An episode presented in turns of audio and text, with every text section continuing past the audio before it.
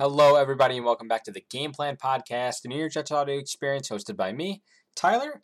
And we are back again today for episode 15, I believe, of the Game Plan Podcast. If you haven't already, make sure you follow me on Instagram at New York Jets Game Plan, Twitter at New York Jets Game Plan, and read some of my stuff on the Jet Press at the Jet Press on Twitter. Uh, right on there occasionally, and it's pretty cool to interact with fans on there, so I really appreciate that. Um, I also really appreciate during the free agent period all of the interaction I'm beginning on my Instagram page, especially these questions. I really appreciate you putting them in when I ask for them every Tuesday about. So right away we can get into some questions. Before that, I guess I can go over two signings that actually just happened today. Um, Jet signed former Eagles, 32 years old, um, Vinny Curry, um, pass rusher. Uh, been in the league since 2012. Efficient situational pass rusher. Robert Saleh is going to use him like he did Kerry Hyder in San Francisco. Think situational. Think he'll be in for a couple of series during the game. More than a couple, but you get the gist. He's not going to be a starter out there probably. So, um, they also signed former 49ers and Atlanta Falcons running back Tevin Coleman. Um, was with Mike LaFleur in San Francisco, though he wasn't calling the plays. Still some familiarity in the system with Tevin Coleman, can run the zone run scheme um, that Mike LaFleur is set to implement. So really happy to have him on board. Both deals come around at around three million. Uh, I'm pretty sure guaranteed. So it's no no big commitment money wise, but these players are going to be solid pieces and solid rotational players within the scheme, both on offense and defense. So it's important to get these players signed now um, instead of missing out on them like they did Keanu Neal a couple of days ago. So without further ado, we can get into some questions here. Um, first one here is from D underscore Shirona. What do you think the roles of each wide receiver on the roster will be? For example, slot, outside, deep threat, etc. Um, slot, obviously Jamison Crowder. I don't think he's going anywhere after the free agent market. Um, kind of collapsed on them wide receiver wise quickly. Um, they picked up Corey Davis, obviously a solid pickup for three years, thirty nine million. But other than that, kind of came out dry. Um, many thought if they picked up Curtis Samuel, who would play in the slot, they would release Crowder.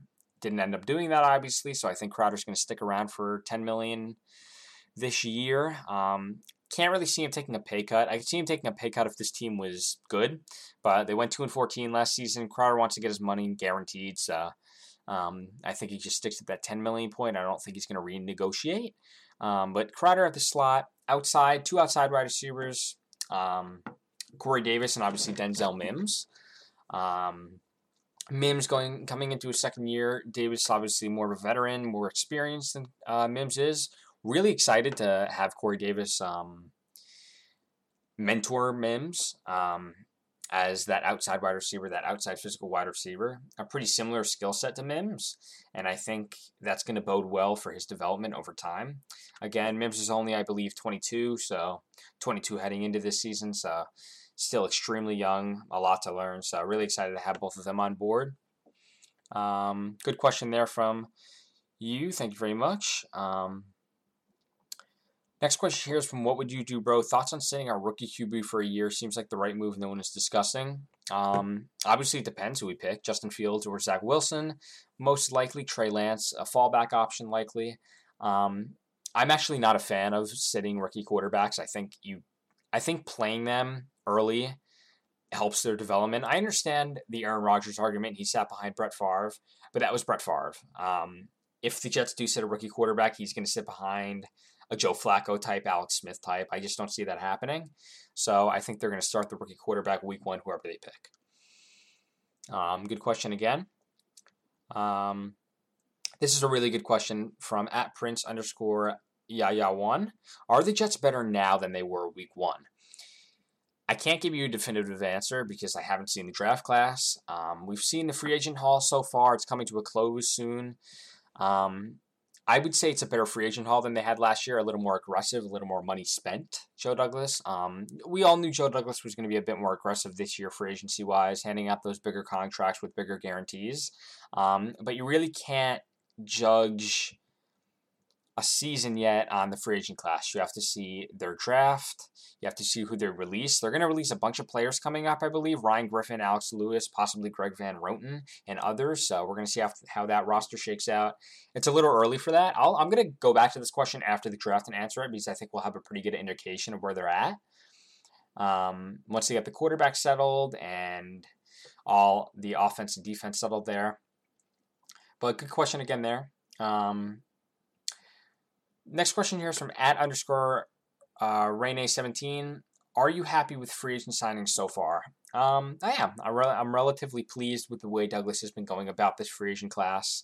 Um, he's been aggressive, but he hasn't overpaid, I would say. The only close overpay I would see is for Corey Davis. Um, though I think he could be a thousand yard wide receiver as a wide receiver one without AJ Brown on the other side, for instance. So um, it could be an overpay now, but it might work out in the end. Um, and Carl Lawson, obviously, three years, forty-five million. I think he's just going to pay off. I don't think that's an overpay one bit it may be an overpay free agency wise. You have to overpay to get good free agents, especially for the Jets. But I see it as a really good investment and an investment that will pay off down the line for the Jets. Um, so I'm pretty happy overall. And the depth signings, of course, that they've signed so far, um, I'm also excited about. So I thought they did. They've done a good job thus far. Um,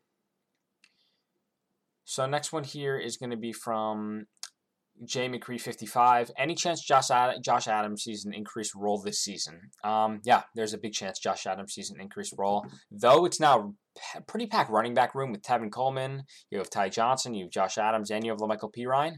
Um, I think Josh Adams, he didn't resign for no reason, so I think he's going to get a role. He's going to have a role. Um, we saw a lot of Josh Adams at the end of last season because his team wasn't very good and they were just trying to get their depth settled. But I think, and La'Mical Perine was out. Um, but I th- and Frank Gore also, I'm pretty sure was out a couple games at the end of the season, maybe just the last game. But I think we're going to see an increased role from Josh Adams. I'm excited to see Josh Adams in his own run scheme. I know any non Jets fan is probably going to wince at that statement. They're like, who's Josh Adams? Um, but he's a pretty good player. He's a pretty damn good player, and I'm excited to see him in the zone run scheme that Mike LaFleur's set to input um, set to introduce there in New York. So, very good question as well. After these free agent signings, who would you like the Jets to draft? Who else do you want to sign? So I'm just going to stick with that first part of the question. Who else do we want to sign? Um, these questions were asked yesterday, and I would have actually said running back today. We already signed him, so I'm just going to stick with that first question there. Um, after these free agent signings from at Martin worth it after these free agent signings, who would you want the Jets to sign or to draft? I'm sorry. So, um, positional wise, I'm not going to name actual players. I might go into the actual players later um, in the episode, but right now I'm just going to name positional value. Cornerback, obviously, I want the Jets to um, really target quarterback early on, possibly with that um, first, second round pick and the late first round pick.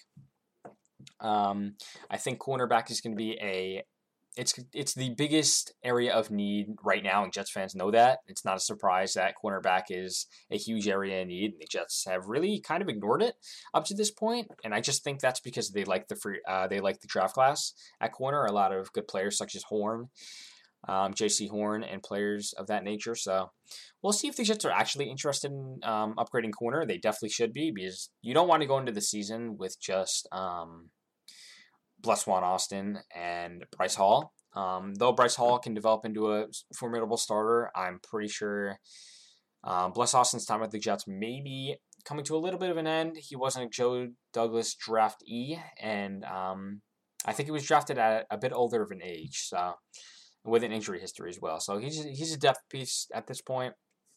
Um, I do want the Jets to look to bring back Brian Poole, though. I think bringing back Brian Poole after missing out on K'Waun Williams earlier today, who re-signed with San Francisco, is a um, prestigious move from Joe Douglas if he wants to get that done on a one-year deal. Of course, I don't think Poole would want to cash out on a multi-year deal because I think he can get more money next year after COVID um, subsides.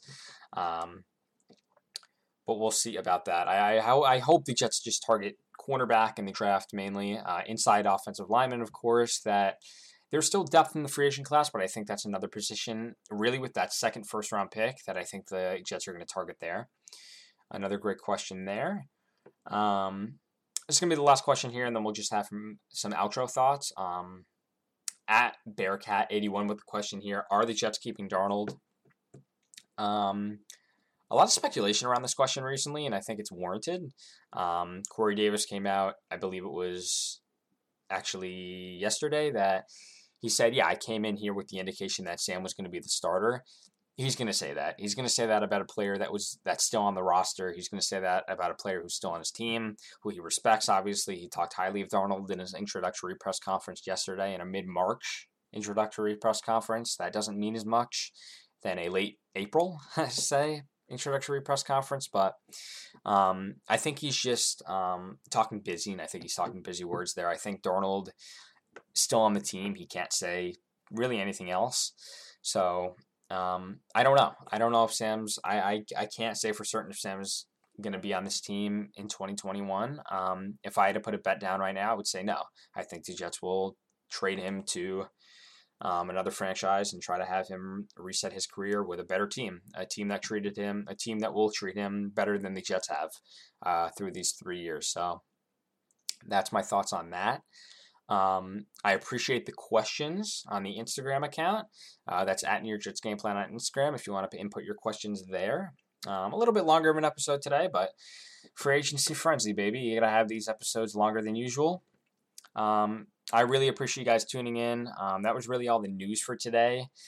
If I get any more, you will see it surely on Instagram and Twitter. We will all see it, of course. So I appreciate everyone tuning in for this week's episode of the Game Plan Podcast, episode 15. Um, if you haven't already, follow me on Instagram and Twitter at New York Jets Game Plan, and I will see you next week for episode 16.